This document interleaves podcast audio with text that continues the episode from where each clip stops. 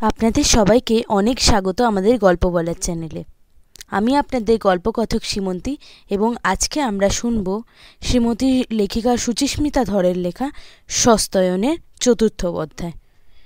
লেখিকা সুচিস্মিতা ধর কলকাতা বিশ্ববিদ্যালয় থেকে বাণিজ্যের স্নাতকোত্তর ও বিএড ডিগ্রি নিয়ে বর্তমানে শিক্ষকতা করছেন। লেখালেখি ও সাহিত্য চর্চা তার শখ ও বিশেষ ভালো লাগার জায়গা। বিভা পাবলিকেশনের থেকে গত বছর প্রকাশিত হয়েছিল লেখিকার প্রথম উপন্যাস অনাত্মীয়া। সস্তায়ন বইটি ছাপার অক্ষরে লেখিকার দ্বিতীয় বই। এছাড়াও ওনার বেশ কিছু ছোট ও বড় গল্প রয়েছে ভূত ভূতুম সাহিত্য গোষ্ঠীর ফেসবুক পাতায়। ও হ্যাঁ আপনারা ফেসবুকে ভূত ভূতুম সাহিত্য গোষ্ঠী পাতাটি সার্চ করে দেখতে পারেন। অসাধারণ লাগবে। তো চলুন, আজকের আমাদের সস্তয়নের চতুর্থ পাঠ শুরু করে নেওয়া যাক। পজেশন বা ইংরাজিতে পজেশন অর্থাৎ কোনো আত্মার দ্বারা কোনো শরীরের অধিকার রাতারাতি ঘটে না। এটি একটি চার স্তরের প্রক্রিয়া। প্রথম স্টেপ বা স্টেজের নাম হল ইনফেস্টেশন এই স্তরে আত্মা খুব শাটল বা মৃদুভাবে নিজের উপস্থিতি জানান দেয়। এই যেমন ধরুন, পায়ের আওয়াজ, হঠাৎ ভেসে আসা উগ্র গন্ধ এক মিনিট। একটা ফোন আসছে বারবার। দুবার কেটে ফোনওয়ালা নাছর বান্দা দেখে লেকচার থামিয়ে ফোনটা এক প্রকার বাধ্য হয়েই হাতে নিলেন প্যারানর্মাল রিসার্চ সোসাইটির regional head doctor Prithwish Chattopadhyay. Hello? হুম। পৃথ্বীশবাবু বলছেন? হ্যাঁ বলছি। তবে একটু পরে ফোন করলে খুশি হই। আমার নাম অনন্যা। অনন্যা গোস্বামী। আমি মনোময় গোস্বামীর পুত্রবধূ। বড় বিপদ। বাবা আপনাকে জানাতে বলেছিলেন। তুমি এখনই প্যারানর্মাল রিসার্চ সোসাইটির অফিসে এসো। আর যে বা যাকে নিয়ে বিপদ, সে যেন জানতে না পারে। আচ্ছা। আর লেকচারে মন দিতে পারলেন না পৃথ্বীশ কলেজ জীবনের অভিন্ন হৃদয় বন্ধু মনোময় তার প্রেত চর্চার বিষয়ে জানতেন। জোর তর্কও করতেন নাস্তিক মনোময়। ভূত প্রেতে বিশ্বাস ছিল না তার। ক্ষুব্ধ পৃথ্বীশ বলতেন, একদিন ঠিকই মানবি, সেই দিন এই শর্মার কথা মনে পড়বে। ফোন নম্বর থাকলেও বহু বছর যোগাযোগ নেই। মেয়েটি কি বলল? বাবা বলছিলেন মানে? তবে কি ভীষণ অমঙ্গলজনক কিছু একটা আশঙ্কা করে গম্ভীর হয়ে রইলেন পৃথ্বীশ সম্বিতকে মিথ্যে বলে বেরিয়েছে অনন্যা। বলেছে, বাপের বাড়ি বিশেষ প্রয়োজন।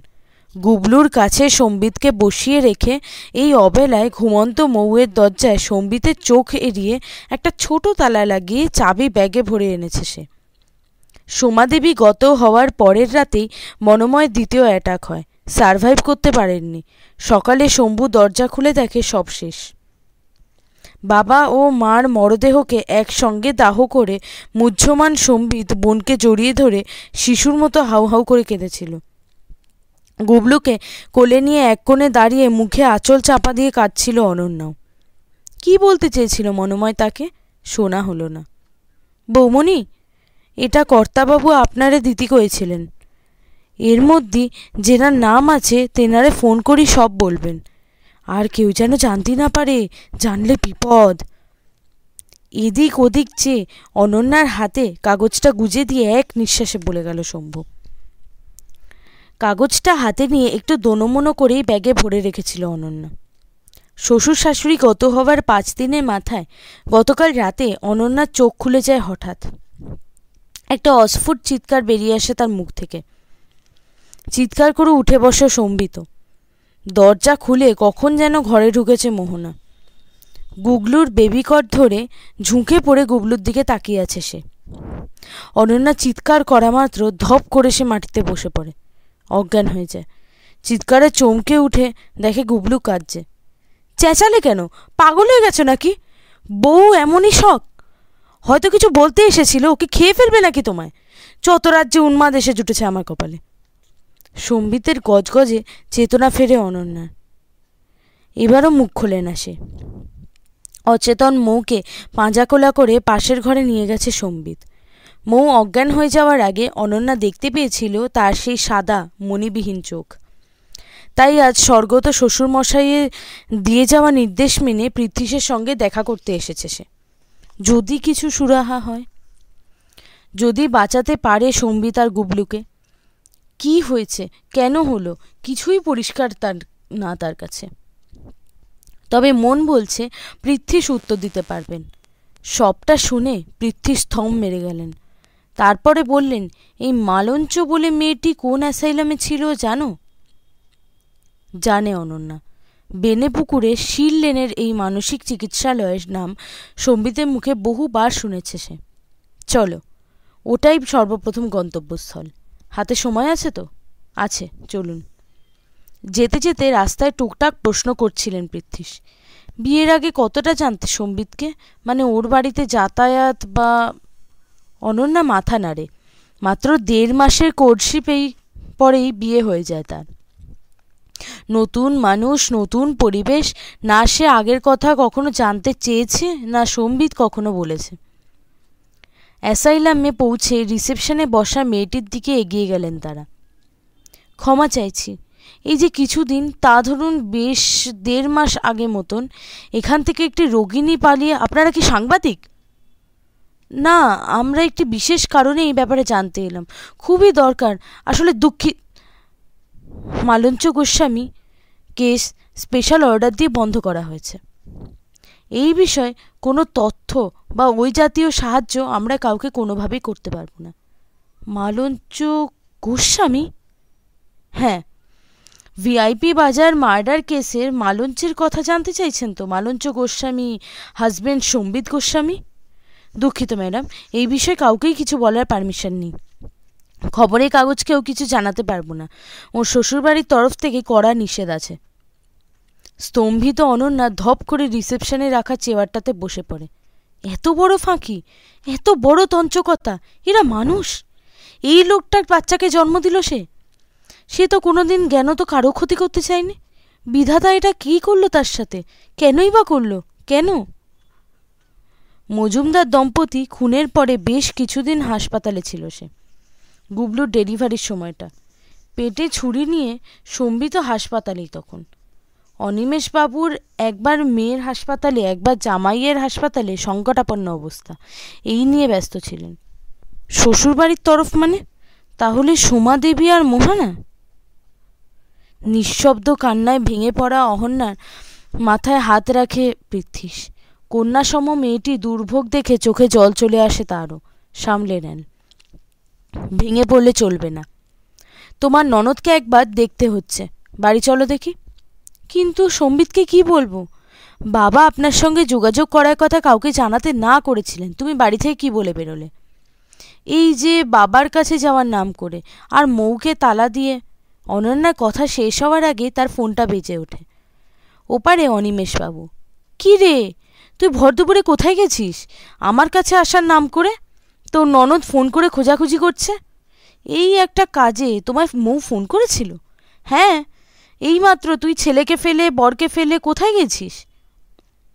বাবা, একটু পরে ফোন করছি। ভয়ে ফ্যাকাশে হয়ে গেছে অনন্যা। চলো, সময় নেই পৃথ্বীশ উঠে দাঁড়ালেন। কিন্তু আমি তো মৌকে তালা দিয়ে এসেছি। মৌ একটা শরীর মাত্র। মৌয়ের ভিতরে যে আছে তাকে যে সে তালা আটকাতে পারবে না, তোমার বাবাকেও মৌ সে যে ফোনটা সেই করেছিল। কথা বাড়িও না, খুব কম সময় হাতে। সম্বিত গুবলুকে পাশে নিয়ে শুয়ে নানা কথা চিন্তা করছিল। বিজ্ঞান মনস্ক ছেলে সে, কিন্তু হিসেবটা ঠিক মিলছে না।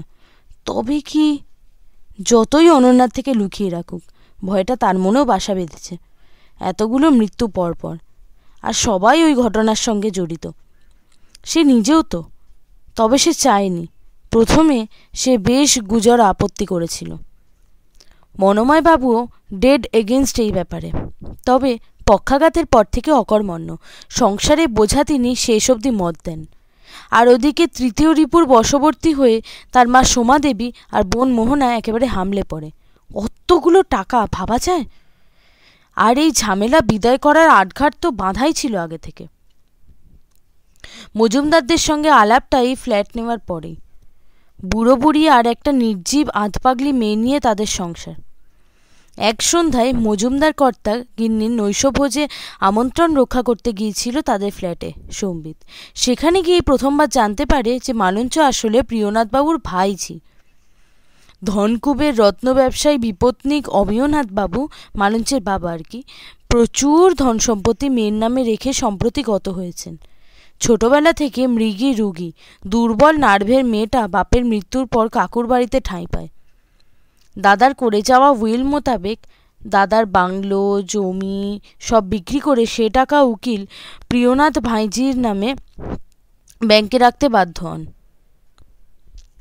মেয়ের অনিশ্চিত ভবিষ্যৎ সুরক্ষিত করার জন্য বিচক্ষণ অমিয়নাথ একটি ব্যবস্থা করে গিয়েছিলেন। মালঞ্চের বিয়ের পর তার সন্তান হলে তবেই তার ও তার সন্তানের রক্ষণাবেক্ষণকারীরা ওয়ারিশন পাবে সেই টাকার। একদিক দিয়ে নিজের নিঃসন্তান ভাইকে এক প্রকার বঞ্চিতই করেছিলেন অমিয়নাথ। খাওয়ার পর সিগারেট ধরিয়ে প্রিয়নাথ সম্বিতকে একটা ঠান্ডা মাথার ছক শোনান। ছকটাতে তাকে সাহায্য করলে সম্বিত পঞ্চাশ লক্ষ টাকা পাবে। বিয়ের পর কার্যত ধর্ষণ করত সম্বিত মালঞ্চকে। সম্বিত হাঁপিয়ে গেলে প্রিয়নাথ।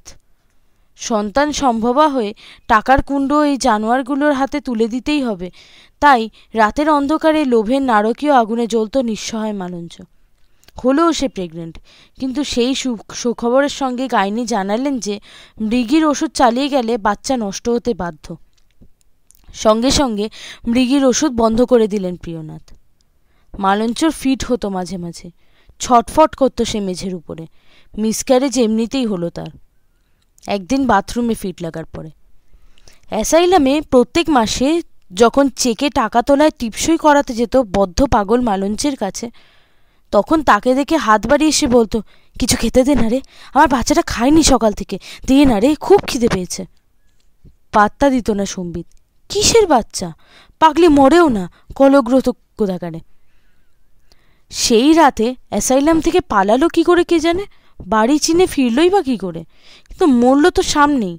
তারপর থেকে না না এইসব কী ভাবছে সম্বিত? এই শতকে দাঁড়িয়ে এই যে নিতান্তই অবাস্তব ধ্যাত খুট ক্যাচ। মাস্টার বেডরুমের দরজাটা খুলে গেল। দরজা খোলার আওয়াজে তন্দ্রা ঘোরটা কেটে গেল সম্বিতের। ঘরের মধ্যে হামাগুড়ি দিয়ে ঢুকছে সেই নারী মূর্তি চুল খোলা মুখে লালা ঝরছে। বেঁকে চুড়ে দোমড়ানো শরীরটাকে নিয়ে ঘষতে ঘষতে খাটের দিকে এগিয়ে আসে সে। বিভৎস আতঙ্কে চেঁচিয়ে উঠল সম্বিত। গলা ভেঙে গেল। এই এই পাগলি, এই, খবরদার আমার কাছে আসবি না। খেতে দে না রে। দেখ না খেতে বাচ্চাটা কিচ্ছু খায়নি, দে না কিছু। মণিহীন চোখ দুটোর দিকে তাকিয়ে চেতনা হারানোর আগে পাকরুদ্ধ সম্বিত গোস্বামীর এক মুহূর্তের জন্য মনে পড়েছিল, এক অনাড়ম্বর, দায়সারা, গোপন, শুধুমাত্র ফটো তোলার জন্য হওয়া বিবাহ অনুষ্ঠানের সময়, শুভদৃষ্টির সময় দেখা গভীর নিষ্পাপ সেই চোখ দুটো। আপনারা এতক্ষণ শুনলেন বিভা প্রকাশনী থেকে প্রকাশিত সুচিস্মিতা ধরের লেখা সস্তায়নের চতুর্থ অধ্যায়।